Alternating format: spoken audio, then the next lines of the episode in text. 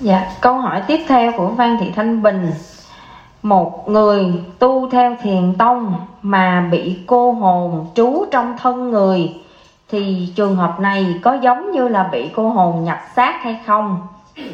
Nếu cô hồn này không phá thiền tông hay gây xào xáo trong gia đình Thì người đó có phạm tội gì hay không và có được trở về Phật giới hay không?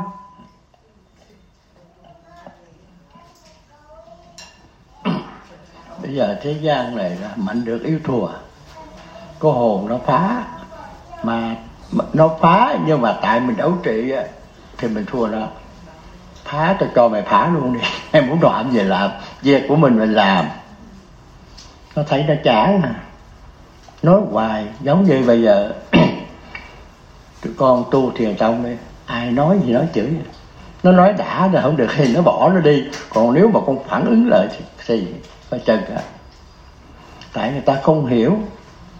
Người hiểu người ta mới đấu trị cái sự thật thế giới này đó bão mưa thì nó phải ướt. Còn muốn không ướt bão mưa vô nó không ướt. Chứ đừng có đứng đây mà tranh cãi là với cái ông mưa này không được. Thế gian âm dương, âm nó mạnh thì nó thắng nó thắng mình. Mình tu ở đây là tu dương, tu bằng sự thật. Mà giờ mình mà cứ thấy mình sợ nó mình chấp nó tại kể như mình thua nó. À, hiểu căn bản này mới tu thiền tông được.